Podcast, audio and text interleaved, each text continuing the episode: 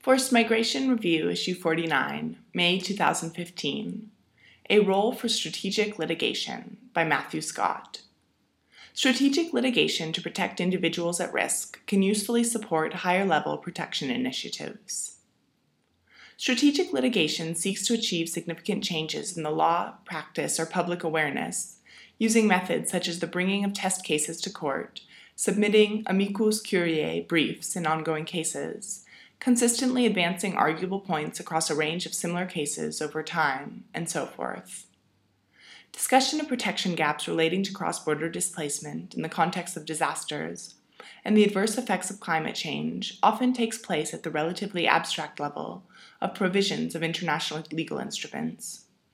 Less attention has been paid to the practicalities of securing protection for individuals at risk of disaster related harm, both in terms of how the law can be interpreted against specific factual scenarios, and in terms of the roles that academics, NGOs, lawyers, and courts can play in addressing individual protection needs and clarifying the scope of host state obligations.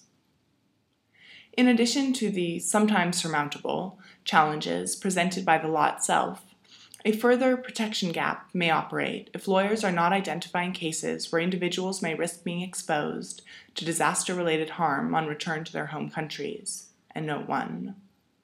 Lawyers may be constrained from asking relevant questions because they are conditioned by mental or actual checklists relating to the requirements for securing refugee status or complementary forms of protection. And it can be difficult to think outside of that box or claimants may not point to a fear of disaster related harm because they feel they need to present their protection narrative in terms easily reconcilable with established refugee categories. A strategic litigation initiative around these matters should, firstly, provide the opportunity to test the actual scope of host state protection obligations. Two cases in New Zealand have made useful contributions to our jurisprudential understanding of how the law applies in this emerging area, despite the fact that in both cases the claimants were considered not to be in need of international protection. Endnote 2. Secondly, it provides the opportunity to raise public awareness. Media coverage of the above mentioned cases was substantial, with articles appearing in a number of international as well as local newspapers. Thirdly, strategic litigation can add some political pressure on states to focus on the phenomenon a strategic litigation initiative that brings actual cases of human suffering linked to disasters and the adverse effects of climate change through media and judicial channels, can focus attention on finding appropriate responses where existing instruments currently are inadequate. Finally, it signals to individuals that their risk of exposure to serious disaster related harm can support a claim for international protection, thereby promoting claimant self identification and ongoing development of the law. The strength of strategic litigation lies in its ability to incrementally develop the law against real life scenarios.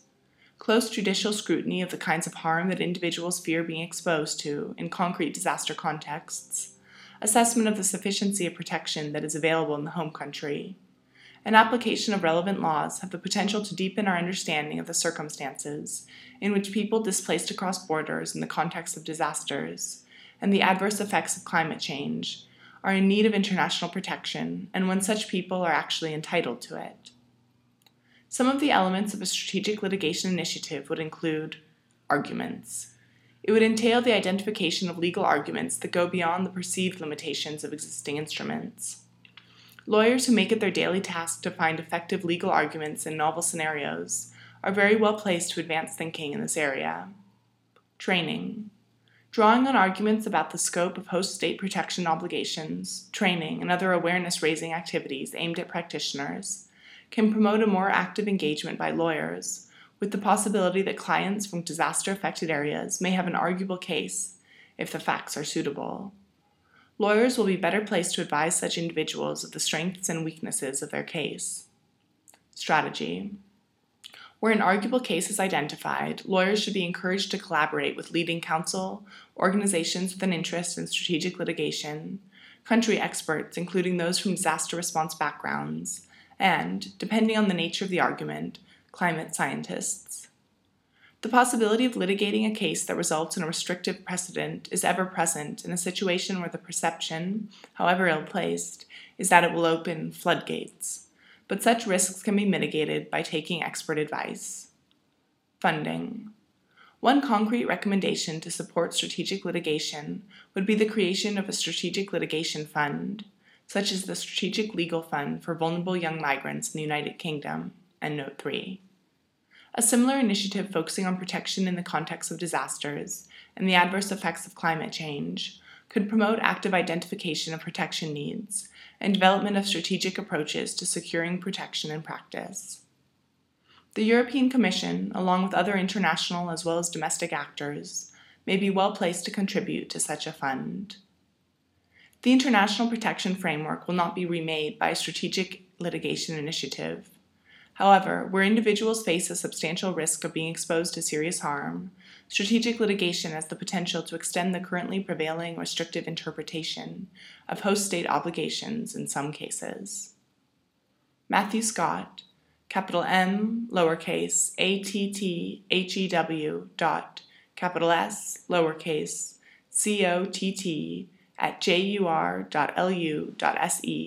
is a doctoral candidate at the Faculty of Law, Lund University, Sweden. www.law.lu.se.